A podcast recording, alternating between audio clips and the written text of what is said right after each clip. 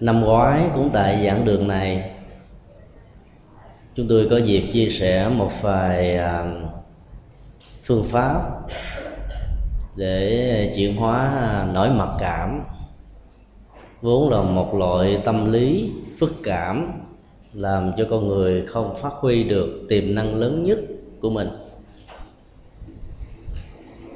Hôm nay chúng tôi xin chia sẻ tiếp một vài khía cạnh khác, đứng từ góc độ tâm thức học Phật giáo, để mổ xẻ chúng và gợi ra một vài kỹ năng căn bản có thể hỗ trợ cho những người vướng vào chứng bệnh này vượt qua được tất cả những khó khăn lớn nhất về phương diện thiếu tự tin hoặc là không đủ bản lĩnh để biểu đạt tiềm năng vốn có của mình, hầu có thể đóng góp cho xã hội và cộng đồng vào những phương diện mà người khác có thể không bằng được mình. Chúng ta thử khảo sát hai tình huống của một sự kiện. Hai người nghèo khó đang cần đến sự hỗ trợ về vật chất để giúp cho họ có thể vượt qua được nỗi khó khăn lớn nhất trong cuộc đời. Đi rày đây mai đó, tha phương cầu thực, cuối cùng họ được tặng cho một cái phần quà rất nhỏ giống nhau, đó là một nắm muối thôi, mà lại là muối muối hạt nữa. Người đầu tiên khi mở ra thấy trong cái phần quà mà thiên hạ tặng cho mình là một nắm muối hạt, trợn trừng đôi mắt lên, trong đầu bỗng cảm thấy tá hỏa tâm tinh và nghĩ rằng là cái cuộc đời của mình đã hết thời rồi, giá trị của hạnh phúc hoàn toàn bị sụp đổ. Mặc dù không nói ra trước mặt, nhưng bên trong đó, cái khuynh hướng tâm lý của anh ta bắt đầu nguyền rủa chính mình: tại sao thân phận của tôi bạc bèo, hẩm hiu, vô phước? Tại sao trong cuộc đời tôi chưa từng làm những điều xấu, điều bất thiện ấy, thế mà biết bao nhiêu nỗi khổ niềm đau cứ dồn dập đổ lên đầu của tôi mà không phải là ai khác? Khuynh hướng tự nguyền rủa đó sẽ dẫn đến một cái phản ứng kéo theo khác, đó là một phức cảm tâm lý tự thương hại chính mình: buồn tuổi, cô đơn, thất vọng, lãnh cảm, chán trường. Và dĩ nhiên các thái độ tâm lý ứng xử tự thương hại đó không phải là một giải pháp. Nó xuất hiện như là một cái tiến trình tự nhiên và tất yếu của sự tự chấn an thôi, tự an ủi với mình có lẽ là thân phận của mình là như vậy, đã được ông trời hay là thượng đế, đấng tạo Phật đã tạo ra từ lúc mà mình còn ở trong lòng mẹ, không hề có một sự lựa chọn nào khác. Giải quyết bế tắc về tình huống của nỗi khổ niềm đau bằng tình cảm tâm lý tự trấn an là một sự bế tắc lớn hơn.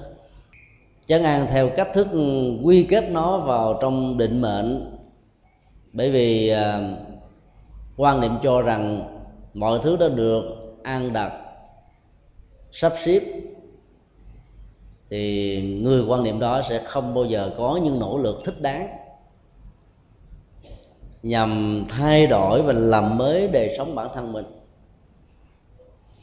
Các nỗ lực thay đổi và làm mới bản thân nếu có đó cũng chỉ làm qua lo, vì nghĩ rằng là nó không thay đổi được bao nhiêu. Các nỗ lực đó trở nên rất là vô ích. Trong đó cũng cũng trùng trong một tình huống tương tự, một gã lang thang thứ hai đó khi đối diện với nắm muối, người ta mừng dữ lắm. Anh mới chọn một vài hạt muối và bỏ nó vào trong một ly nước, quấy lên thật kỹ cho muối tan ra.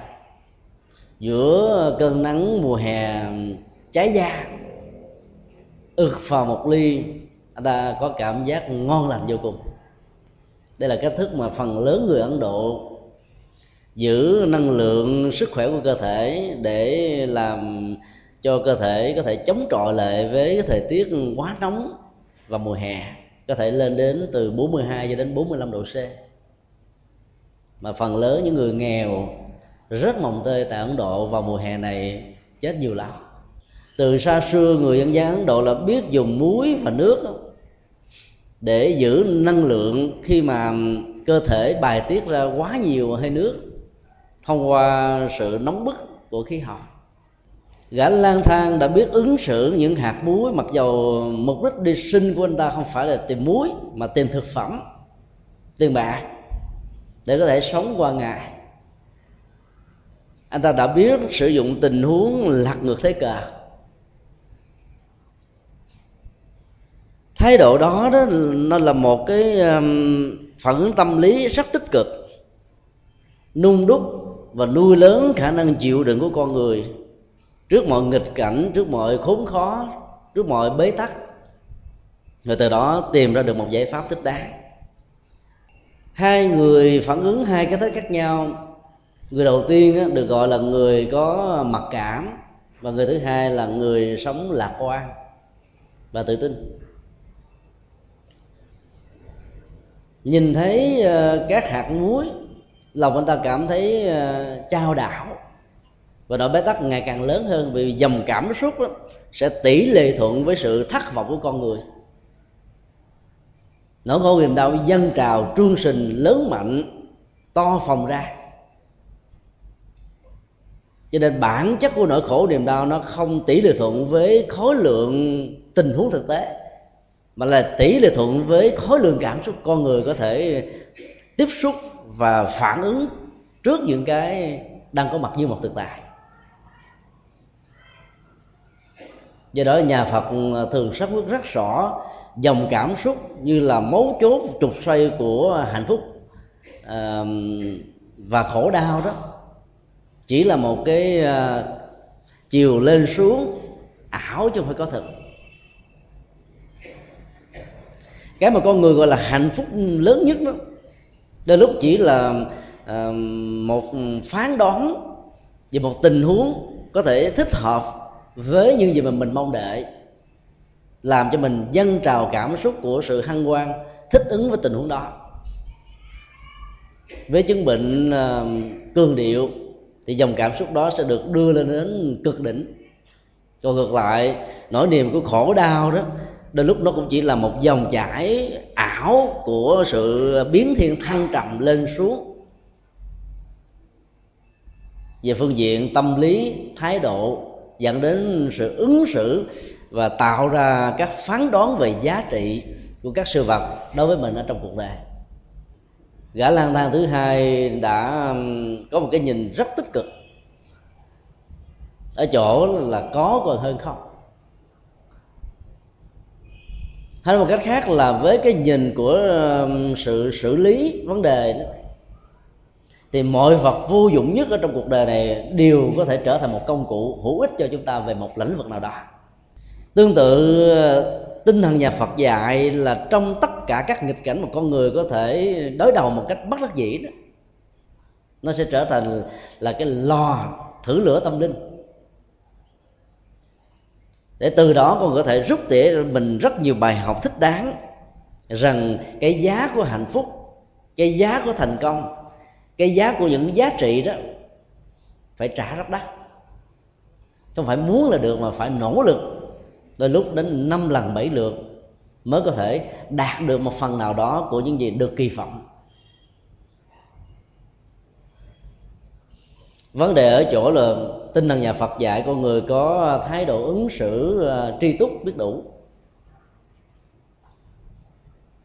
Sau khi phân tích tất cả những nỗ lực trên nền tảng của phương pháp luận rằng tất cả những cách thế mình thể hiện đã đúng ấy, thế mà kết quả đạt được chẳng bao nhiêu. Như vậy cái sai lầm và bế tắc trong tình huống này không thuộc về sự nỗ lực của bản thân, mà cũng không thuộc về phương pháp nỗ lực của đương sự, mà nó thuộc về uh, sự tương tác giữa các mối nhân quả ở hiện tại với quá khứ, làm cho người đó có một kết cục chỉ đạt được khoảng chừng mười phần trăm cho đến năm sáu mươi phần trăm với những gì mà anh ta đã mong đợi. Thái độ tâm lý biết đủ đó là một thái độ biết rõ về nhân quả và những giới hạn tương tác của những nỗ lực của con người có thể dấn thân và thực hiện trong cuộc đời này. Thái độ tri túc khác hoàn toàn với tâm lý cầu an, bởi vì cầu an là một phản ứng trấn an bên trong, an phận thủ thường để cho mình quên đi nỗi khổ niềm đau, hoặc là cố tình làm cho nó giống như không có, trên thực tế nó có như một thực tại, để vượt qua những bế tắc. Dĩ nhiên cái tác dụng trị liệu tâm lý trong trường hợp này chỉ kéo dài chừng khoảng một thời gian ngắn tùy theo từng người, chứ không phải là giải pháp. Cho nên trị liệu những bế tắc và những nghịch cảnh trong cuộc sống bằng thái độ tâm lý của tri túc đó, con người sẽ nhìn thấy rõ được những giới hạn của nỗ lực, những giới hạn của phương pháp luận, những giới hạn của mối liên hệ và tương tác giữa ta và người đối tác, những giới hạn của quy luật cung cầu ở trong thị trường làm ăn, vân vân.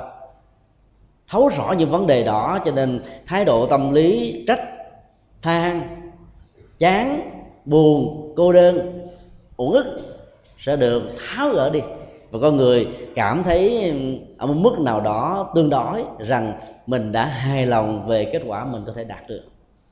Gã lang thang đã hài lòng rằng trong hoàn cảnh mà anh ta đi sinh không thể có gì khác hơn, quý hơn là những hạt muối, cho nên là biết tận dụng theo cách thức của người Ấn Độ là đỡ mất năng lượng do ảnh hưởng của nhiệt quá nóng ở bên ngoài tác động vào làn da và cơ thể của anh ta. Như vậy nó hỗ trợ anh ta về phương sức khỏe là tốt rồi. Còn gã lang thang thứ nhất mong đợi nhiều quá, lý tưởng nhiều quá, ước vọng nhiều quá, thần tượng nhiều quá, cho nên anh ta bị sụp đổ, chán nản, khổ đau. Học thuyết duyên khởi trong nhà Phật dạy con người một cái nhìn tương đối về mọi sự vật hiện tượng có thể diễn ra. Không có cái gì là tuyệt đối. Nếu có cái gọi là tuyệt đối thì sự tuyệt đối đó chính là tương đối. Khi nhìn sự vật và hiện tượng dưới góc độ của tương đối luận, con người không có mong cầu, không có đòi hỏi, dĩ nhiên là nỗ lực hết mình, làm hết mình, làm với có phương pháp, làm bằng trí tuệ, với mục đích, với lập trường, với chủ trương, với chính sách rất rõ ràng và dứt khoát trước những người khác, thì phải tâm lý rằng là thiên hạ như là rơm rác, tức là xem những người đối tác với mình như là những người đang thưởng thức phần trình bày về ngôn ngữ hay là biểu đạt về thân thể hay là những cách thức truyền thông khác đó, như là rơm và rác, để từ đó cái bản ngã này được tự trọng ở mức độ cao quá và xem những người ở bên dưới như là người bình thường. Từ đó cái thái độ sợ hãi quần chúng bắt đầu được vượt qua. Dĩ nhiên là phương pháp tâm lý trị này này có một giá trị nhất định ở chỗ là nó nâng cái mức độ quá thấp của lòng tự trọng lên ở một mức độ cao hơn, nhưng cái phương pháp vận dụng của nó là lấy cái tôi lớn để nâng cái tôi nhỏ hay là chấn áp cái tôi nhỏ, và bản chất của đó là trục xoay và sự thay thế của vị trí cái tôi. Tâm thức học Phật giáo nói cái tôi nào cũng đáng ghét, cái tôi nào cũng có trở ngại, cái tôi nào cũng đều là những góc cạnh của nỗi khổ niềm đau hết. Cho nên vận dụng phương pháp cái tôi đó không phải là một giải pháp. Những người rơi vào chứng bệnh mặc cảm sẽ thường tạo ra rất nhiều vấn đề cho bản thân mình. Vấn đề lớn nhất là không nhìn thấy được tiềm năng của mình vốn có, và họ luôn luôn bị thất bại trong cuộc đời, bởi vì họ đánh mất cơ hội khi nghĩ rằng mình không đủ tư cách, mình không đủ khả năng, mình không đủ điều kiện, mình không đủ bản lĩnh, mình không đủ tất cả những thứ cần thiết để việc làm đó có thể được thành tựu như ý muốn. Gã lang thang thứ nhất nhìn thấy những hạt muối, chỉ vì trong đầu anh ta nói tôi có thể làm được gì với những hạt muối này, mặn như muối, chua như chanh, cay như ớt, đắng như là thuốc bắc. Làm sao có thể tạo ra cuộc đời những giá trị của hạnh phúc và thoải mái được. Nhưng ta lại không hiểu được rằng là những gia vị, những mùi vị hay là những cái hương vị đắng cay chua chát của cuộc đời đó cũng chính là một dưỡng chất cho hạnh phúc của cuộc sống, nếu biết tận dụng và tận dụng đúng phương pháp. Nguồn gốc của trạng thái tâm lý mặc cảm có thể gắn liền với những yếu tố duyên, tức là môi trường, hoàn cảnh, điều kiện nói chung. Nó như là kết quả của một quá trình phải đối đầu thường trực và thường xuyên với các nỗi khổ niềm đau. Trong đó, thái độ mong mỏi hướng về một tương lai đẹp, hạnh phúc và thành công đã bị thay thế bằng những cái hoàn toàn đối lập.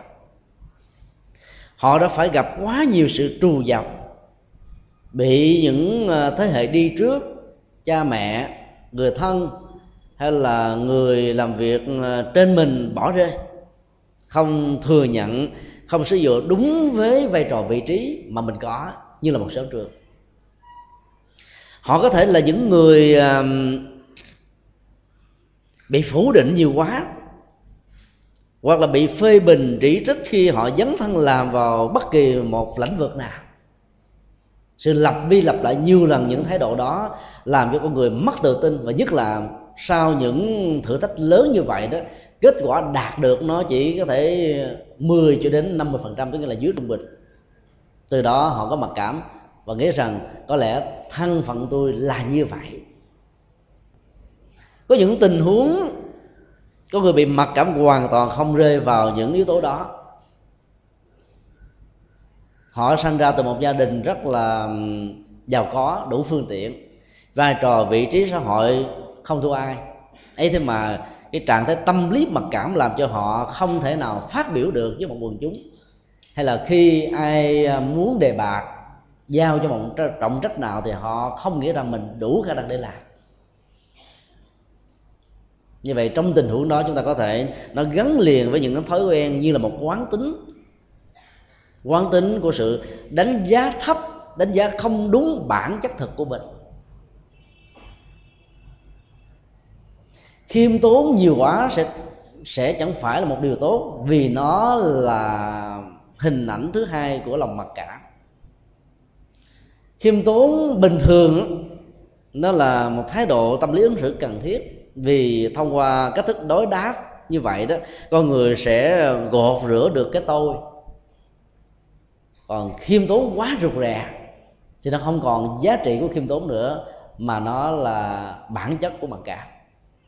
Các dấu hiệu của người có mặc cảm có thể được thể hiện qua thông qua cách suy nghĩ rằng tôi không có đủ khả năng, tôi không có đủ hấp dẫn, tôi không có đủ vẻ đẹp, tôi không có đủ những yếu tố căn bản để có thể làm cho vấn đề đó trở nên thành công. Từ đó họ trở nên rụt rè, lảng tránh, từ chối và không dám làm. Và dĩ nhiên kết quả là họ không đóng góp được cái gì cho xã hội, mà trên thực tế khả năng của họ có thể vượt xa so với rất nhiều người trong cùng những hoàn cảnh tương tự. Chúng ta thử khảo sát một số tình huống mặc cảm cụ thể.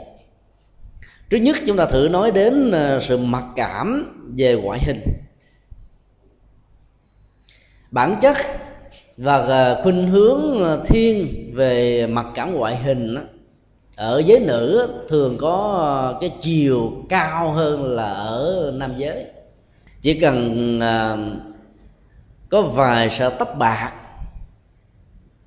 năm ba nếp nhăn ở trên trán, làn da không được mịn màng, gương mặt thì có đầy mụn, cái tướng đi thì hơi thiếu yếu tố lả lướt dịu dàng, giọng nó khàn khàn như là người đàn ông, những cái chiếc răng khểnh nho nhỏ, hoặc là cái lỗ mũi không được dọc dừa, đôi mắt không được màu câu, cái mí thì có một, cái gò hơi cao, và cái mác hoàn toàn không có cái chất liệu của đũng đĩa đồng tiền, đã làm cho rất nhiều người phụ nữ điên tiết cái đầu lên, buồn và cảm thấy rằng là mình không đủ sức để có thể thuyết phục được ông chồng của mình để có thể tạo ra những giá trị hạnh phúc trong đời sống gia đình, vân vân. Mặc cảm trước những thua thiệt về phương diện vô hình đó đối với những người phụ nữ khác, nhất là khi xem những chương trình hoa hậu thế giới hoặc là hoa hậu của Việt Nam như là đêm hôm qua vậy đó, thì trạng thế mặc cảm này sẽ bắt đầu được dâng trào cao hơn. Có nhiều người khi đối diện với những cái gì đẹp hơn mình, họ không thèm coi luôn, bởi vì cái đó nó làm cho lòng mặc cảm trỗi dậy lớn quá, vượt qua không nổi. Đối với người nam đó thì nó có thể như là những sự khuyết tật về hình thể, tóc, tai, răng, móng, chiều cao, mập ốm, vân vân. Nếu không khéo cũng có thể bị rơi vào trạng thái mặc cảm về ngoại hình như người nữ. Chúng ta có thể dùng một vài cái kỹ thuật tâm lý nho nhỏ của người Việt Nam để vượt qua trạng thái mặc cảm này, nó hoàn toàn phù hợp với phương pháp luận của nhà Phật. Dân gian Việt Nam thường nói là người đẹp vì lụa. Đây là một phát biểu mang tính cách là một tri thức về thời trang rất là sâu sắc của người Việt Nam ngày xưa.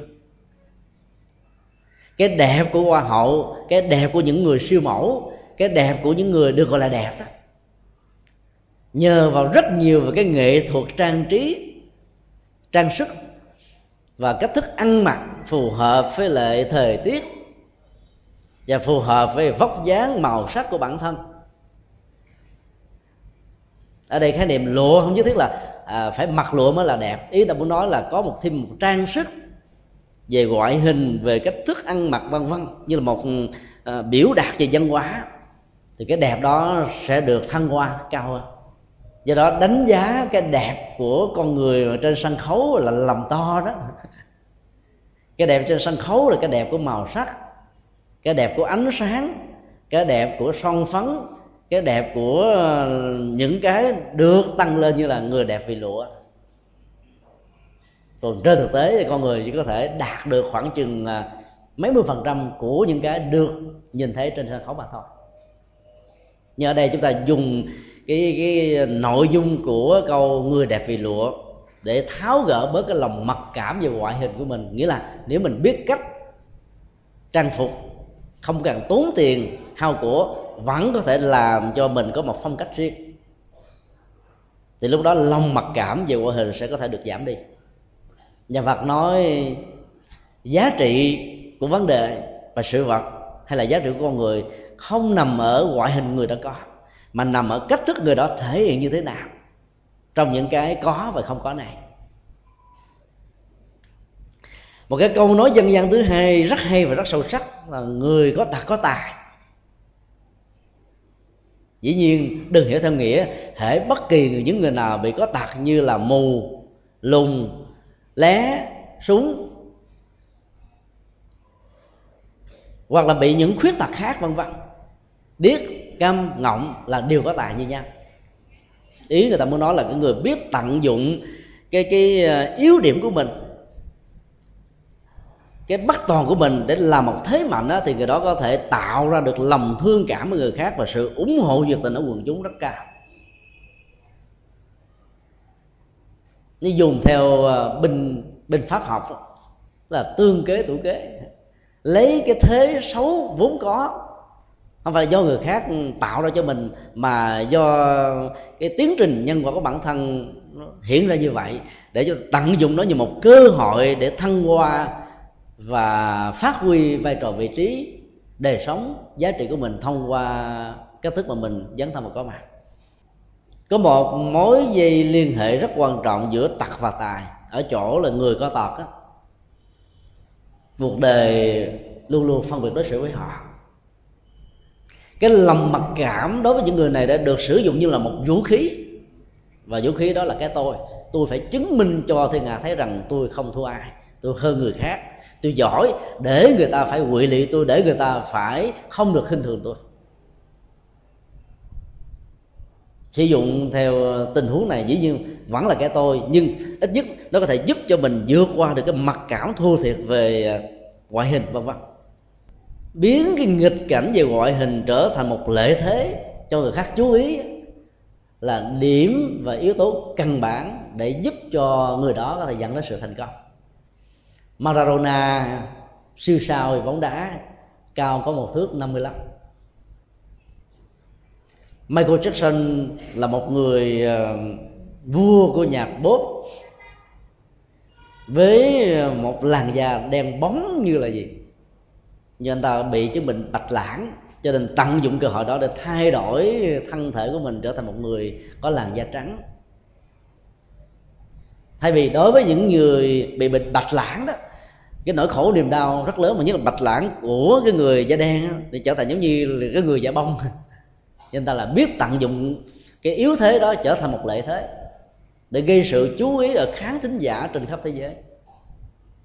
Tận dụng cái cơ hội như vậy, dĩ nhiên nếu không khéo thì có thể rơi vào việc bơm cái tôi thật lớn, cái tôi nổi loạn, cái tôi kháng cự, cái tôi muốn chứng minh rằng tôi là thế này và thế kia.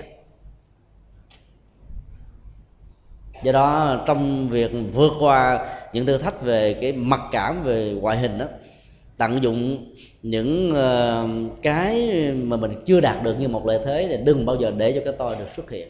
Và cứ nghĩ rằng đây là một cơ hội rất tốt, vì khi mình bị khuyết tật hay là thiếu thốn uh, những cái tiêu chuẩn cần thiết về ngoại hình đó, thì lúc đó chúng ta ít được người quan tâm. Và do đó cái thời gian, tâm huyết, đầu tư thật nhiều vào những cái chúng ta cần phát huy như một sở trường, nhờ đó thành công nhiều hơn.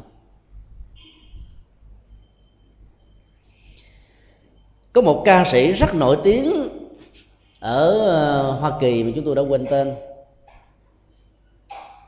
Cô ta có những cái chiếc răng rất khô. Cái mặc cảm về những chiếc răng khô này đã làm cho cô ta đó mỗi lần có mặt trước quần chúng đó thì không bao giờ dám cười một cách thoải mái. Còn khi cầm micro để ca đó thì cô ta cố tình để sát như thế này, để khi mà khán thính giả bên dưới nhìn lên nó không thấy được cái sự phô bày của những chiếc răng không được đẹp tí nào. Một nhà trị liệu tâm lý học khi có mặt trong một buổi diễn của cô đã nhìn thấy được sự lúng túng và mất tự tin ở những cái mà cô có thể biến nó như là một sở trường. Đã góp ý của cô một cách rất là chân tình rằng tôi thấy rằng là cô đang muốn che giấu một cái gì đó. Đó là sự không toàn hảo của những chiếc răng. Tôi khuyên cô là hãy sử dụng những cái chiếc răng không được đẹp như vậy với những nụ cười, cho người ta thấy rằng là mình vẫn có thể hạnh phúc được ở trong những gì mà mình đang có, chứ không hề có những mặc cảm. Nếu mình là người có chiếc răng hô thì cứ để cho thầy gà thấy mình răng hô, giấu lại một bụng lại chứ thầy cười thì đúng ra cười mà nói cũng ra nói, cho nên đã vốn không đẹp lại càng không đẹp hơn, và nó dẫn đến một thái độ mặc cảm, mất tự tin. Và do đó cái sự nhập vai trong lúc diễn xuất nó sẽ bị ách tắc và nó trở ngại vô cùng. Sau khi nghe lời khuyên như vậy thì cô ta nỗ lực cứ sống một cách tự nhiên, thoải mái, không hề mặc cảm về bản thân mình, và cuối cùng cô ta đã trở thành một ca sĩ rất nổi tiếng, thuộc về thế hệ hàng đầu của Hoa Kỳ, khoảng vào những thập niên năm mươi và sáu mươi. Chúng ta có thể vận dụng phương pháp của nhà Phật ở mức độ cao hơn để trị liệu cái lòng mặc cảm về ngoại hình. Chẳng hạn chúng ta có thể sử dụng câu trong Kinh Kim Cang: phàm sở hữu tướng giai thị hư vọng. Tất cả những gì có hình thức, có hình thái, cao thấp, mập ốm, đẹp xấu, được người ta thích hay không thích, được người ta chuộng hay không chuộng, đúng thời trang hay không đúng thời trang, cái đó đều có thể làm cho cuộc đời này trở nên mất hết ý nghĩa, vì bản chất của nó là hư vọng. Chấp trước nó như là một sở trường hay là một sở đoản, con người báo vào nỗi khổ và niềm đau. Phải nhìn thấy được bản chất của giá trị con người không lệ thuộc vào tướng trạng mà người đó có thể mang, bởi vì cái đó rất khó có thể thay đổi. Các nhà giải phẫu thẩm mỹ có thể giúp cho con người thay đổi ở cách thức tương đối nào đó, chứ không thể thay đổi được nhiều. Cá tính con người vẫn có thể giữ y nguyên, mặc dù các cái tướng xấu hay là những cái tướng theo nhân tướng học không tốt đó đã được giải phẫu hoàn toàn. Nếu cần giải phẫu chân là giải phẫu về tâm tánh, giải phẫu những thói quen xấu, giải phẫu những tật không hay. Còn ngoại hình đó, không phải là điều đáng bận tâm. Phải nhìn như vậy đó. Thì trước một người đẹp đó, chúng ta không choán phán. Trước những người có một ngoại hình đặc biệt hơn mình đó, mình không cảm thấy là mặc cảm tự ti, cũng không cảm thấy cần phải ganh tị với họ.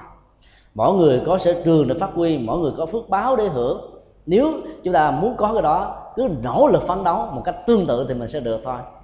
Mắc gì mà phải buồn để đi ganh và không vui với người khác.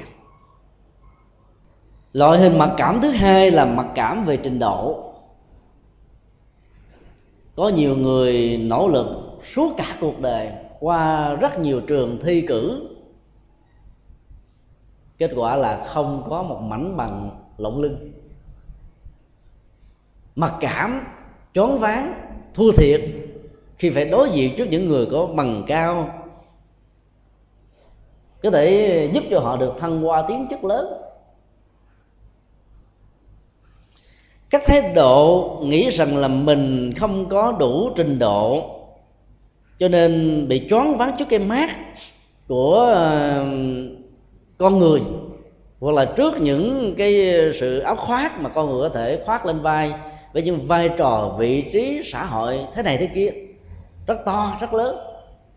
Nhiều người đã phải sợ và im lặng, không dám có thể nói bất cứ một điều gì, dù là những góp ý chân thành, dầu biết rằng những người kia chưa chắc đã hơn những người bình thường trong xã hội. Ấy thế mà vì vai trò vị trí chân bằng học vụ của đó làm cho rất nhiều người khác phải sợ mà không dám góp phần để thay đổi, hoặc là làm cho xã hội ngày càng tốt đẹp hơn. Trình độ là một trong những thước đo của khả năng con người. Có những khả năng không liên hệ chi đến trình độ, vì trình độ nó liên hệ đến cái quy trình giáo dục, các giá trị dân bằng, cái kiến thức thực tế là điểm cao nhất của trình độ. Còn khả năng đó, đến lúc đó nó không liên hệ đến kiến thức. Có những nhà nghệ sĩ diễn diễn xuất một cách nhập vai, xuất thần vô cùng. Với cái vai là một diễn viên, với vai là một nghệ sĩ, với vai là một ca sĩ, với vai là một nhà họa sĩ, là một nhà thư pháp. Nhưng khi chúng ta hỏi đến các lĩnh vực về điện ảnh, về sân khấu, về ca nhạc, hay về thời trang, hay là về tranh, họ có thể không trả lời cho chúng ta được, vì họ họ có kiến thức về lĩnh vực đó. Nhưng họ có một cái khả năng đặc biệt về lĩnh vực này, cái đó cũng có thể làm cho con người tự hào, nhưng mà thiếu cái đó cũng có thể làm cho con người trở nên rất mặc cảm. Chúng ta có thể khắc phục uh, mặc cảm về bằng cấp và trình độ bằng cách chúng ta tâm niệm rằng là bằng cấp không phải là thước đo của giá trị của con người. Giá trị thật của con người là nằm ở những khả năng đóng góp. Có nhiều người có thể có năm bảy cái bằng, nhưng khi tốt nghiệp ra, sự dấn thân và làm không thua những người không có một lớp học nào ở trong cuộc đời của mình. Các nhà kinh tế lỗi lạc trên thế giới phần lớn chưa có cử nhân. Bill Gates, chủ tịch của hãng Microsoft Office Hoa Kỳ, là bị trường đuổi học. Học mới có năm thứ nhất, thứ hai chỉ đó là bị đuổi vì không hoàn tất được những tín chỉ và vi phạm nhiều thứ khác nhau. Nhưng mà trở thành là một thiên tài về lĩnh vực phần mềm vi tính. Phát huy những cái mình có như là một phần mà người khác không có đó, sẽ làm cho giá trị và sự đóng góp của mình ngày càng lớn hơn. Dân gian Việt Nam có những câu rất sâu sắc, chẳng hạn như là thợ hay hơn thầy dở. Thầy dở là người có văn bằng nhưng mà không có thực tài, và thợ hay có thể là không có kiến thức về lĩnh vực đó, nhưng mà cái khả năng và năng lực làm và dấn thân của họ trong lĩnh vực này người khác khó có thể bị được lắm. Những nhà phân tích văn học có thể nói thao thao bất tuyệt về một bài thơ hay, một án văn bất tuyệt, trác tuyệt, nhưng họ chưa chắc là có khả năng làm ra một bài thơ hay lắm. Những nhà văn, những nhà thơ có thể không phân tích được như là những, những nhà phân tích văn học, nhưng giá trị những cái tác phẩm đó để đời, và thế hệ nào, dân trí thức nào cũng phân tích, cũng học hỏi, cũng truyền tụng. Hiểu như vậy thì cái lòng mặc cả về có và không có đó sẽ được tháo gỡ rất dễ dàng. Cái mặc cảm về khả năng về trình độ lớn nhất đó, nói theo nhà Phật là mặc cảm mình là một phàm phu, mình không có khả năng tự giác, mình không có năng lực từ bi, mình không có những chất liệu giác ngộ, mình không có những cái phẩm chất cao như các vị Phật, các vị Bồ Tát. Cái lòng mặc cảm đó mới ghê gớm, làm cho mình phải chấp nhận cái thân phận bèo dạt mây trôi trên các nẻo đường sanh tử của khổ đạo. Kinh Pháp Hoa đã dạy chúng ta thấm thía về điều này lắm. Nhiều vị A-la-hán được thọ ký làm Phật trong tương lai không tin, mà nghĩ rằng là ông Phật năm nay gần tám mươi tuổi rồi, có lẽ là thầy mình đã lẩm cẩm rồi. Ta nói là già thì tài nó sẽ hết, lão lai tài tặng, sư phụ của mình đã rơi vào trạng thái đó rồi, cho nên thôi hãy từ giả ông, theo ông không có lợi nữa. Nhiều vị A-la-hán đã rơi vào tình cảm đó, tức là không tin rằng mình có một tiềm năng tuệ giác rất cao, và sự niềm tin đó có thể dẫn đến sự hành trì để khắc phục những cái chưa đạt được và giúp cho mình trở thành vị Phật ở trong tương lai. Nói một cách khác là con người phàm phu chỉ mới phát huy được tiềm năng Phật tính mười phần trăm là tối đa, nên lúc là mình sử dụng cái tiềm năng đó chỉ có không phẩy không phẩy phần trăm. Khi mà những cám dỗ trong cuộc đời có thể làm cho mình trở thành một gương mặt hoàn toàn đối lập với đời sống đạo đức và những giá trị đóng góp của mình trong quá khứ. Cái mặc cảm về tiềm năng tuệ giác đó đã làm cho con người mất đi hết khả năng phát huy tuệ giác, khả năng phát huy tình thương, khả năng phát huy dấn thân, khả năng vô ngã, khả năng vị tha và những trình độ tương tự trong cách thức này. Do đó làm thế nào để khai thác, đừng để cho cái tiềm năng đó bị chìm, khóa cửa kín mít, giống như bị nhốt ở trong tù ngục với những sợi dây xích xiết bốn phía. Chúng tôi còn nhớ có hai nhạc sĩ rất là nổi tiếng của Hoa Kỳ, một người tên là Owen Bolin và một người tên là George Kaiser. Bolin là một nhạc sĩ có tên tuổi và tầm vóc lớn hơn là George. Khi nghe đến tên tuổi của Bolin, George đã cảm thấy thần tượng. Mà dù anh ta là một thiên tài về nhạc, anh ta đã đến chầu trực đến rất nhiều ngày liền để có cơ hội gặp được Bolin. Trong lần tiếp kiến đầu tiên, anh ta đã xin xỏ Bolin cho mình trở thành một người trợ lý với một cái lương rất thấp. Qua những cách thức tiếp xúc và giao tế như vậy, Bolin đã nhìn thấy được ở trong cái bộ não hay là cái kho tàng các hạt giống của này là một tiềm năng, là một thiên tài. Bolin đã từ chối không nhận. George vô, vô cùng bị sốc, cảm thấy đau lắm, tại sao mình đã hạ mình như thế đấy mà lại không được người khác đón nhận, lại có một cái mặc cảm rất to mà nghĩ rằng là Bolin khinh thường mình.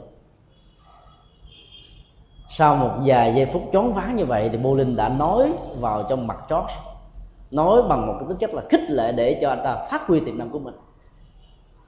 Bolin nói với George như sau: "Này anh bạn trẻ, việc tiếp nhận anh là một người trợ lý cho tôi là hoàn toàn có lợi cho tôi, vì tôi biết anh là một người rất có tài. Nhưng anh nhớ một điều, khi anh làm trợ lý cho tôi đó thì cái thành công lớn nhất của anh chỉ là Bolin hai, Bolin ba, Bolin bốn thôi. Anh cứ đi con đường của anh, thời gian sẽ đón chào anh và giá trị của anh sẽ được khẳng định qua những gì mà anh đóng góp cho cuộc đời và xã hội. Lúc đó anh không còn là Bolin ba, bốn, năm mà anh sẽ cho là George một. Anh sẽ tạo ra một phong cách mới, anh sẽ tạo ra một phong trào mới về nhạc." Như lời nó Lời nói như vậy, George hoàn toàn tỉnh thức và trở nên một con người lạc quan, yêu đời, về sáng tác vô cùng. Và kết quả là anh ta cho ra rất nhiều các nhà phẩm bất hủ, và tên tuổi của anh ta chỉ trong vòng mấy năm sau đó thôi là vượt trội gấp nhiều lần so với Bolin. Tuy nhiên, nếu không có những ông thầy khai thác tiềm năng của mình, đánh vào trong cái mặc cảm chiều sâu bên trong để quật dậy cái, cái, cái sức sống rất to lớn, thì con người có thể bị ngủ quên. Tất cả những người phàm của chúng ta là những ông Phật ngủ quên, hay là chúng ta làm cho yếu tính của ông Phật nó đang ngủ quên trong cái tư cách của người phàm phu. Nhưng Đức Phật nói để chúng ta không bao giờ được phép khinh thường chính mình. Các ông sẽ thành Phật trong tương lai, các bà sẽ thành Phật trong tương lai. Hoặc là Ngài Thương Bất Khinh đó, đi đâu mặc dù biết rồi có nhiều người phê bình chỉ trích Ngài, đánh đập chửi bới Ngài là những người không có đạo đức, ấy thế mà Ngài không bao giờ nản lòng thất vọng, và luôn luôn khi chạy ra đến xa rồi chắp tay vái chào xuống với lòng biết ơn rằng là tôi không dám khinh quý Ngài vì quý Ngài sẽ thành Phật trong tương lai. Tặng cho người ta những câu chúc rất tốt đẹp để đánh thức cho người ta rằng là nếu các vị thành Phật trong tương lai thì đừng có nên ứng xử một cách như là kẻ phàm, đừng nên ứng xử như là một kẻ giang hồ, đừng nên ứng xử như là một người hoàn toàn có nhiều yếu tố của lòng tham, lòng sân và lòng si. Đó là một liều thuốc bổ đánh thức cái tiềm năng Phật đang ngủ ở trong mỗi con người. Cái trình độ và khả năng đó rất lớn, và chúng ta có thể phát huy được nếu chúng ta tin và khai thác nó đúng phương pháp.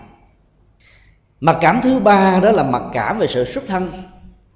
Ở đây chúng tôi muốn nói đến cái xuất thân của một bối cảnh văn hóa mà mình như là một phần tử được ra đề trong một truyền thống dân tộc Việt Nam, hay là một bất cứ một dân tộc nào trên thế giới. Và thứ hai đó, nó là cái cách thức mà mình gắn liền với là cái nguồn gốc thân phận, tức là tính cách thân thế của gia đình. Cái này làm cho con người mặc cảm lớn lắm. Chúng tôi đã đi Hoa Kỳ hai lần và đi uh, Úc Châu hai lần, mỗi lần từ hai cho đến ba tháng. Được may mắn chia sẻ pháp thoại với uh, mấy mươi ngôi chùa, và sau những buổi pháp thoại có cơ hội tiếp xúc với rất nhiều thành phần Phật tử khác nhau. Có nhiều người tâm sự đi đâu đó, khi ai hỏi đến thân phận, họ nói rằng tôi không phải là người Việt Nam. Cái gì để làm cho họ phải có một mặc cảm phủ định đi cái nguồn gốc Việt Nam của mình? Nó cũng có những lý do, là bởi vì ở trong cái cộng đồng họ đang sống, có rất nhiều người Việt Nam đã làm sai luật pháp xã hội hiện hành ở nơi mà họ đang sống. Tin tức đó đã, đã loan ở trên báo chí đài, cho nên nghĩ rằng mình là một người Việt Nam, cho nên mình phải chịu chung cái thân phận của những người mà cái cộng nghiệp xấu của họ đó đã làm cho cái biệt nghiệp tốt của mình nó không nổi bật được. Cho nên giấu đi thân phận, ai hỏi thì cái gương mặt của người Việt Nam, có người thì giống với Nhật, có người giống với Triều Tiên, có người giống với Trung Quốc, có người giống với Đài Loan. Cho nên họ đã phải nói là tôi là người Đài Loan, hay tôi là người Nhật, hay tôi là người Triều Tiên, để cho người ta trọng vọng mình hơn. Bởi vì cái nền kinh tế của Việt Nam nghèo quá, đi đâu người ta cũng xem thường mình, xin visa nhập cảnh là phải chờ đợi thế này thế kia mới được. Còn những người xuất thân từ châu Âu, châu Mỹ đó, thì đi tới phần lớn các nước trên thế giới được dễ dàng lắm, bởi vì người ta không sợ những người đó ở lại luôn. Còn dân Việt Nam mình nghèo khó, đi tới đâu người ta có nghĩ mình ở lại trở thành gánh nặng xã hội, người ta phải lo. Các phân biệt đối xử đó như là một trong những duyên đã làm cho rất nhiều người Việt Nam từ chối cái thân phận Việt Nam của mình. Thỉnh thoảng chúng tôi hơi vui tính và nói nói tiếu tiếu với những người đó đó, không khéo phủ định mình là người Việt Nam chứ sao đào thai lên làm người Somali thì mệt đời hơn. Trong khi đó rất nhiều nơi trên thế giới nghe rằng mình là một người Việt Nam họ rất quý trọng đấy, nhưng mà lòng mặc cảm làm cho mình không thấy được những sự quý trọng người khác dành cho người Việt Nam mình. Dĩ nhiên cái quý trọng này nó nằm ở trong lĩnh vực của chiến tranh. Mấy lần chiến thắng giặc Quy Mông, bách chiến bách thắng, ngay cả đánh bại luôn cả Trung Quốc và Liên Xô ấy, thế mà lại thua một nước Việt Nam nhỏ bé. Pháp và Mỹ cũng tương tự. Thì người ta nhắc đến Việt Nam là ta nhắc đến một truyền thống đấu tranh anh dũng vượt qua tất cả những cương quốc về phương diện của chủ nghĩa yêu nước, muốn được độc lập dân tộc, vân vân. Nhưng sự hãnh diện này nó là một hãnh diện nó liên hệ đến nỗi đau trong quá khứ. Có rất nhiều người Việt Nam thành công ở mọi nơi trên thế giới này, mọi mọi lĩnh vực nữa. Cho nên đâu có gì để, để buồn và tủi phận thân phận của mình. Ở đâu cũng có người xấu kẻ tốt. Ai nói rằng là những dân giàu nhất trên thế giới không có những người xấu, không có những người ăn cắp, không có những người phạm pháp. Xấu, ăn cắp, phạm pháp nói chung đó, trở thành là một thuộc tính của người phạm. Nếu người phạm đó không được huấn luyện với một nền giáo dục của đạo đức, tình thương và tự giác, thì người đó có thể lún lút sâu ở trong vùng của tội lỗi. Còn nếu họ được giáo dục và phấn đấu vượt lên thì họ sẽ khắc phục được bản thân của họ thôi. Cho đó nó hoàn toàn liên hệ đến các tình huống cá nhân, chứ nó không thuộc về bản chất của một cộng đồng. Mặc dù nhà Phật vẫn thừa nhận nó có những cái cộng nghiệp của chủng loại. Thí dụ cộng nghiệp của loài người phải khác với cộng nghiệp của các loài động vật, các loài gia súc, các loài côn trùng, vân vân. Rồi cái cộng nghiệp của từng cộng đồng, của từng dân tộc. Ví dụ cộng đồng của người, cái cộng nghiệp của người Việt Nam á, là da vàng mũi tẹt, nhỏ bé, nghèo khó. Nó khác hoàn toàn với cái cộng nghiệp của những da vàng mũi tẹt Mông Cổ, Trung Quốc, Triều Tiên, vân vân. Mặc dù thừa nhận như vậy, nhưng nhà Phật không bao giờ cho phép chúng ta mặc cảm về thân phận của mình. Bởi vì có được thân phận con người này là điều phước báo rất lớn. Đây là tuyên ngôn chúng ta chỉ tìm thấy được ở trong kinh điển nhà Phật. Cho đó một số nền văn học, tôn giáo của các tôn giáo khác đó, cho rằng là con người là một tội lỗi. Tội lỗi đó nó gắn liền với tổ tông. Do đó phải tẩy rửa tội tổ tông thì mới có thể làm cho thân phận của mình được hạnh phúc. Một bên là bị mặc cảm, một bên là phát huy tiềm năng. Dĩ nhiên là giá trị của hai nền giáo dục này nó khác nhau ở ngay điểm xuất phát, và khác nhau ở điểm đạt được cuối cùng. Có nhiều người mặc cảm về sự xuất thân ra từ một gia đình nông dân nghèo khó, lam lũ, chân lấm tay bùn. Hay xuất thân từ những gia đình lao động nghèo, hoặc là những người Ấn Độ thì mặc cảm rằng mình xuất thân từ một giai cấp thấp nhất ở trong bốn giai cấp của xã hội. Mà sự phân biệt đối xử đã làm cho xã hội Ấn Độ đã không tận dụng được nguồn chất xám rất lớn của những người có trình độ trong những giai cấp thấp. Chúng ta có thể tạo ra nhiều cách thức để khắc phục được cái mặc cảm này. Thứ nhất, chúng ta có thể tâm niệm với mình như thế này: không ai chọn nơi sinh cho mình sinh ra. Đạo lý nhà Phật dạy mình xác định như đó. Không ai được quyền chọn cái nơi mình sinh ra, ngoại trừ mình có huấn luyện trước khi qua đời bằng một thái độ phát nguyện và dấn thân như các vị Bồ Tát. Tạo ra rất nhiều công đức với những giá trị thăng tiến của đạo đức.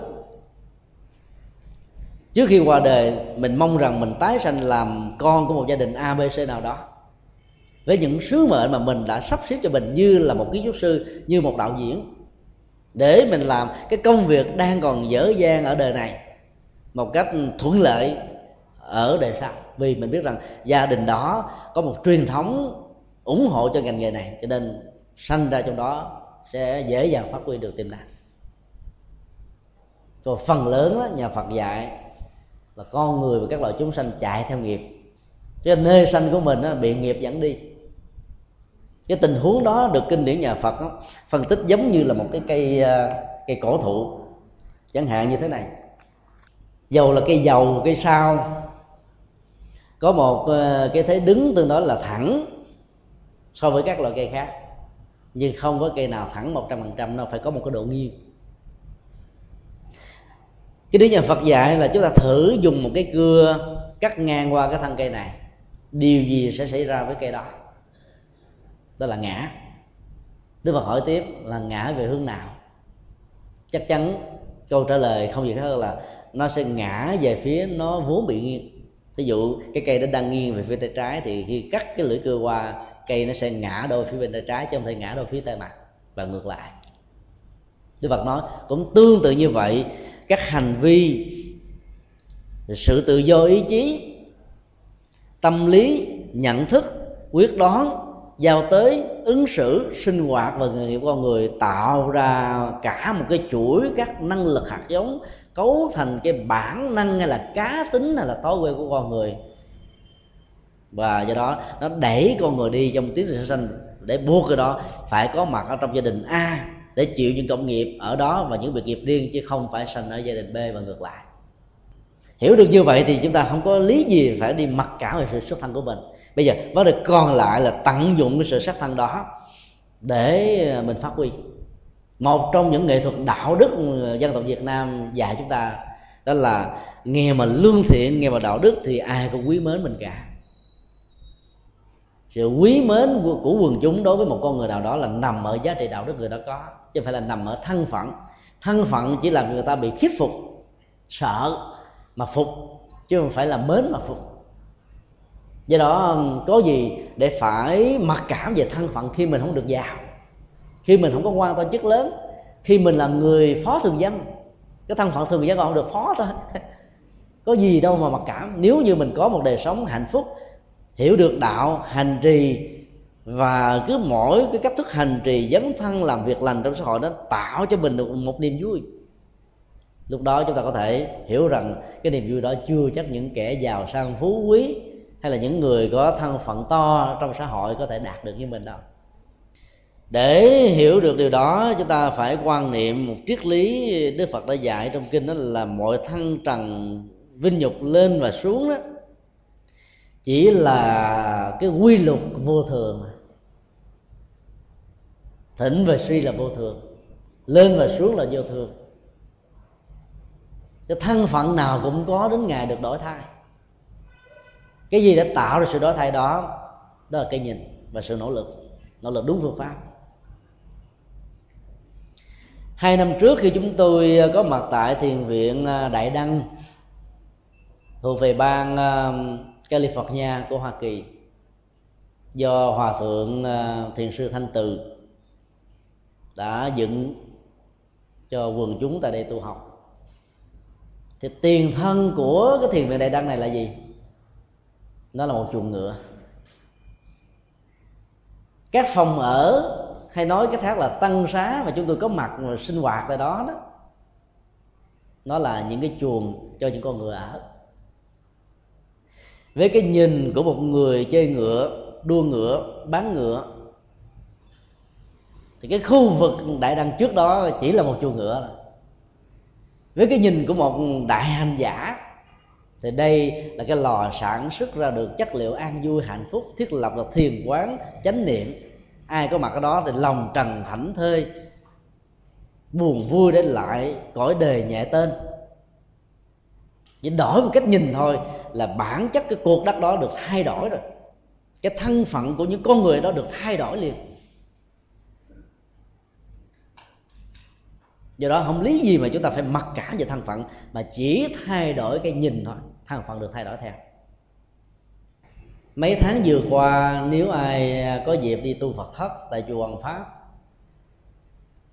sẽ biết đến một số nhân vật được giới thiệu trong chương trình Phật Pháp Nhiệm Màu như một loại tự sự về hai góc độ cuộc đời khác nhau của một nhân vật trước và sau khi gặp được Phật Pháp.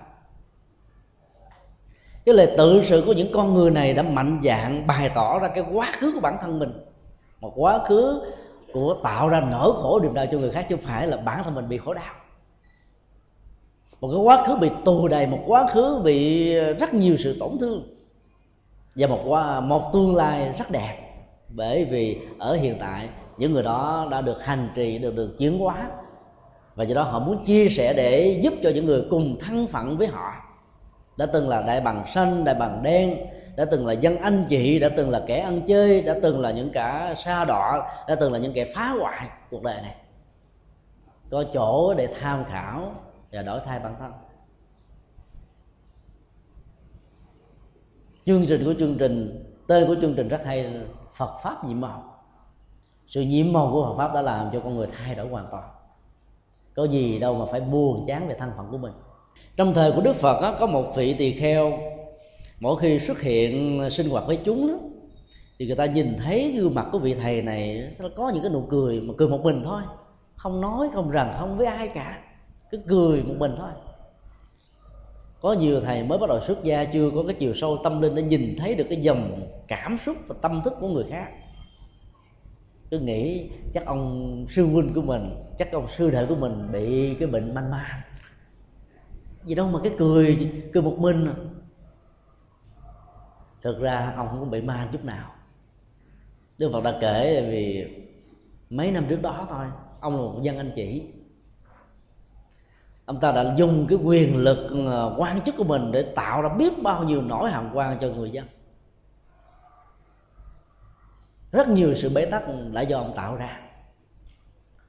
Rồi ăn quán giang hồ đã đòi mạng ông, ông sợ quá ông trốn, chui vô chùa để thoát thân nhé. Thì sau đó nhờ Phật Pháp nhiệm màu, cho nên ông đã thay đổi hoàn toàn nhân cách của mình. Mỗi khi nhớ về những năm còn tạ dị trù dập người khác, tạo ra những bất hạnh cho cuộc đời đó, bây giờ mình sống hạnh phúc, mình sống an vui, mình sống thảnh thơi đó, ông ta cười thầm vì cảm thấy hạnh phúc vô cùng. Cái hạnh phúc đó ông ta nghĩ rằng là giàu trước đây là mình có được tham nhũng, có được hối lộ, có được đút lót, có được người ta tung dạng tới đi nữa cũng không bằng một phần hạnh phúc của một ngày sống an vui với tư cách là một hành giả. Nên người ta cảm thấy rất là hãnh diện với một cái niềm vui sâu lắng mà hoàn toàn vắng bóng đi cái bản ngã. Nếu gặp những người khác thiếu đi phương pháp tu tập đó, sẽ mặc cảm tội lỗi về thân phận quá khứ của mình. Cái đó nhà Phật nói đẩy con người vào chỗ bế tắc, chứ không có giúp cho họ vượt qua được nỗi khổ niềm đau. Trong vòng hai năm trở lại đây, chúng tôi có dịp đi uh, sinh hoạt, chia sẻ pháp thoại cho những trung tâm bảo trợ xã hội lao động. Thực chất đó là những trại cải huấn, những trại giam lỏng do những người xuất thân từ nhiều bối cảnh bất hạnh khác nhau, đẩy đưa cuộc đời của họ như chiếc lục bình roi, và cuối cùng họ là phải đưa về một trại tập trung để được cải tạo. Những người đó, đó khi được đưa vào đó thì họ cảm thấy mặc cảm buồn chán, nghĩ rằng cuộc đời của mình đến đây tận thế rồi, một ngày tù bằng nghìn thu ở ngoài. Cái dòng cảm xúc mặc cảm đó, nó sẽ làm cho thời gian này sẽ bị giãn nở như một sợi dây thun, mà biên độ của sợi dây thun này có thể là vô tận. Nó có thể nhỏ như một hòn cát nếu như mình biết cách bình thường hóa nó. Nó có thể lớn như sơn hà đại địa bằng quả tu di nếu mình cường điều đó. Bản chất của vấn đề là cảm xúc là nằm ở cái nhận thức là bình thường hóa nó hay là cường điệu hóa nó mà thôi. Sau gần một năm tham gia sinh hoạt với họ, mang lại cho họ những kiến thức căn bản về những kỹ năng thay đổi vận mệnh, làm mới là cuộc đời, sám hối tội lỗi, vân vân. Ban giám đốc đã cho chúng tôi biết rằng là họ trở thành những con người lạc quan. Trước đây phải kỷ luật họ thì họ mới lao động, mới làm. Còn bây giờ sáng mơ đấy, có rất nhiều người tự xưng không làm. Người đồng liêu với mình nếu có bị bệnh tật thì họ xưng phong làm gấp đôi công việc, bởi vì nhìn thấy được rằng là làm giúp đỡ người khác là một niềm vui, một sự đóng góp, và giá trị của hạnh phúc là nằm ở những cái này. Cho nên là không cần phải dùng roi gậy sự trừng phạt, mà con người vẫn có thể thay đổi được tâm tánh, với điều kiện là người đó phải bỏ rơi được cái mặc cảm về sự xuất thân trong quá khứ của mình thì mới có thể làm đổi đời được mình. Mặc cảm thứ tư đó là mặc cảm về quá khứ. Chúng tôi xin chia sẻ nhiều hơn về lĩnh vực này chút xíu. Cái quá khứ đó, đó nó có thể hòa quyện gắn liền với nỗi khổ niềm đau. Cái quá khứ đó có thể pha tạp với những bất hạnh. Cái quá khứ đó một khi nhớ đến là con người bị khủng hoảng, tê tái, lặng thinh, là bởi vì đó, nó nó để lại quá nhiều cái sự uất ửng hay là những điều bất bình, bất hạnh trong cảm xúc và trong cuộc đời của mình, đẩy mình vào cái chỗ hoàn toàn bị bế tắc. Mặc cảm về quá khứ có thể làm cho chúng ta chặt đứt hết tất cả mọi sự truyền thông ở hiện tại và tương lai, nếu cái mặc cảm đó là gắn liền với cái nỗi khổ chiến tranh giữa một nước A với một nước B. Chẳng hạn Việt Nam là một đất nước của chiến tranh, bị chiến tranh, bị thôn tính, bị giằng xé, bị xâm lăng, bị lợi dụng, bị tạo ra những nỗi bất hạnh. Nếu như chúng ta không có mạnh dạn tháo gỡ những cái nỗi mặc cảm như vừa nêu, thì mỗi khi chúng ta bị thất bại một điều gì đó, chúng ta cứ gọi là tự chấn an và tự an ủi rằng đất nước chúng ta là nước nghèo khó, đất nước của chiến tranh, cho nên như vậy là thành quả tốt lắm rồi. Nó như một lời biện hộ để chúng ta không cần phải phấn đấu và làm tốt hơn. Nếu chúng ta cứ bám víu vào cái mặc cảm quá khứ đó thì chúng ta sẽ không bao giờ có được cái điều kiện là hợp tác với những người đã từng là kẻ thù của mình. Có điều gì xấu, có điều gì không hay khi phải biến kẻ thù trở thành bạn. Nghệ thuật chiến tranh trong quá khứ là buộc chúng ta chỉ chọn được một bên chứ không được đi theo hai phía. Còn ở hiện tại chúng ta thấy là tình thế hoàn toàn khác. Vô tình hay cố ý, các khuynh hướng giải quyết vấn đề đó đã hoàn toàn phù hợp với những gì mà Đức Phật đã dạy trong kinh. Tình thương thay thế hận thù như là một giải pháp rất hay. Cho nên phải buông bỏ quá khứ thì chúng ta mới có thể bắt tay được với lại Mỹ, bắt tay được với Pháp, bắt tay với bất kỳ một nước nào đã từng có mối quan hệ lặng lẽo với mình, vì lợi ích kinh tế, vì lợi ích của dân tộc, vì lợi ích của của cả hai bên. Đừng tưởng rằng chỉ có Việt Nam có lợi ở trong mối quan hệ này, mà những nước quan hệ của chúng ta với tư cách là một nhà đầu tư có lợi nhiều hơn chúng ta. Chúng ta có lợi rất ít mà phải gánh lấy một hậu quả của một cái cái nền công nghệ hiện đại với rất nhiều sự phóng thải của những chất độc, ô nhiễm môi trường, ô nhiễm nguồn nước ngầm, ô nhiễm cái nguồn tài nguyên thiên nhiên của chúng ta. Chỉ vì chúng ta muốn tìm kiếm những giá trị kinh tế khá hơn cho con người Việt Nam, chúng ta phải chấp nhận những cái rác rưởi của những độc tố trong nền văn hóa và chủ nghĩa vật dụng của phương Tây. Cái đánh đổ đó là một đánh đổ, và đó là sự thiệt thòi nằm phía nằm về phía những nước nghèo. Nhưng đôi lúc chúng ta không có và không còn sự lựa chọn khác. Thế bỏ cái, cái mặc cảm quá khứ đó thì chúng ta mới đến với nhau được. Trên tinh thần đó, chúng ta cũng đừng bao giờ khóc hoài về cái gì đã mất, về cái gì đã bị thất bại, về cái gì đã không được thành công, về những cái gì chúng ta mong muốn mà không được tội nguyện. Khi chúng ta phải chia tay với một cái nỗi đau nào đó, chúng ta cứ nghĩ rằng tôi đang chia tay với cái nguyên lý vô thường của sự vật đó. Nếu mà chia tay với sự vô thường có gì đâu mà phải buồn, đúng không ạ? Còn đối với cái người nào có thể trước đây là người bạn đời, là người bạn tình, là người một người thân hữu, là một người đối tác, là một kẻ cộng sự, nhưng mà sau này đó họ thay đổi tánh tình và đường ai lấy đi.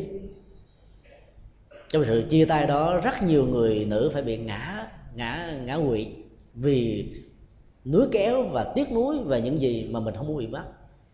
Trong tình thế đó đó, chúng ta cứ quan niệm theo triết lý nhà Phật, chúng ta đang phải vẫy tay chào với ba mươi sáu thể trượt của người đó, có gì để buồn không ạ?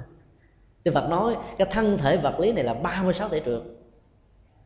Cái con người nào đó mà hoàn toàn không có lòng trung thủy, hoàn toàn không có hậu, hoàn toàn sống rất là xấu, và vẫy tay chào với họ là một niềm vui. Cái vẫy tay chào, quá khứ đã được khép lại, tương lai hoàn toàn lệ thuộc vào mấu chốt sống buông xả, thoải mái, thảnh thơi, nhẹ nhàng, không câu chấp của chúng ta. Tất cả cái đó không đòi hỏi chúng ta phải làm nhà bác học mới làm được. Nó chỉ đòi hỏi chúng ta là buông thôi, mà cái buông này nó thuộc về nhận thức. Chỉ cần mở buông cái nhận thức ra chút xíu là mọi việc quá khứ trong cuộc đời này sẽ được khép lại một cách vĩnh viễn, chứ không phải khép lại sau có chuyện gì đó đem ra nhắc tiếp. Có nhiều người đó lặng đặng với người nào đó, đó cái nhớ là từ cái chuyện mà trên trời vậy đó, từ cái kiếp lũy kiếp la nào đó mấy chục năm về trước cứ nhớ, chứ rồi mỗi lần như vậy cái chắc chồng lên một lớp, lần thứ hai lên một lớp, ba chục năm sống với nhau nó trở thành là ba ngàn lớp, trở thành núi Tu Di mất rồi. Cho nên là mỗi một chuyện nhỏ xuất hiện ra thì cảm thấy là cái nỗi đau nó lớn như là của núi Tu Di, là bởi vì không biết buông được quá khứ. Sống mỗi ngày mới, sống với hiện tại mới thì quá khứ sẽ được khép lại thôi. Không có gì để mặc cảm, không có gì để dày vò, không có gì để đau đớn cả. Chúng ta phải uh, quên đi những nỗi bất hạnh, phải tập một thái độ tâm thoải mái chấp nhận những gì đã qua như là một bài học cho hiện tại và tương lai. Phải nỗ lực khắc phục cuộc sống bằng một phương pháp luận của tuệ giác, bằng một sự dấn thân của tình thương, bằng một sự hiểu biết bao dung hỷ xả thứ tha, thì quá khứ mới có thể khép lại một cách trọn vẹn và đúng nghĩa của nó. Thì với bốn uh, trở ngại về mặc cảm ngoại hình, trở ngại về mặc cảm trình độ, mặc cảm về xuất thân, về mặc cảm về quá khứ đó, chúng ta thấy là nỗi khổ niềm đau của nhân loại đó nó quay quẩn chính yếu ở trong những thứ này, hoặc là những cái liên hệ trực tiếp hoặc gián tiếp những thứ này. Chúng ta có thể vận dụng những uh, túi khôn của loài người, túi khôn nhân gian, thông qua phương pháp luận của Phật giáo được trình bày trong các bản kinh Đại Thừa hay là kinh Nikaya, để rút cho mình những bài học ứng xử làm thế nào để tháo gỡ những thứ đó. Những điều chúng tôi trình bày và chia sẻ chỉ là một phần rất nhỏ thôi.